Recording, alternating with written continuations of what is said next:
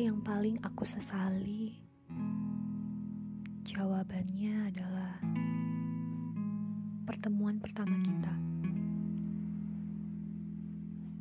Seandainya dulu aku tidak mengenalmu, mungkin aku tidak akan sesakit ini. Aku tidak pernah menyesali sebuah perpisahan.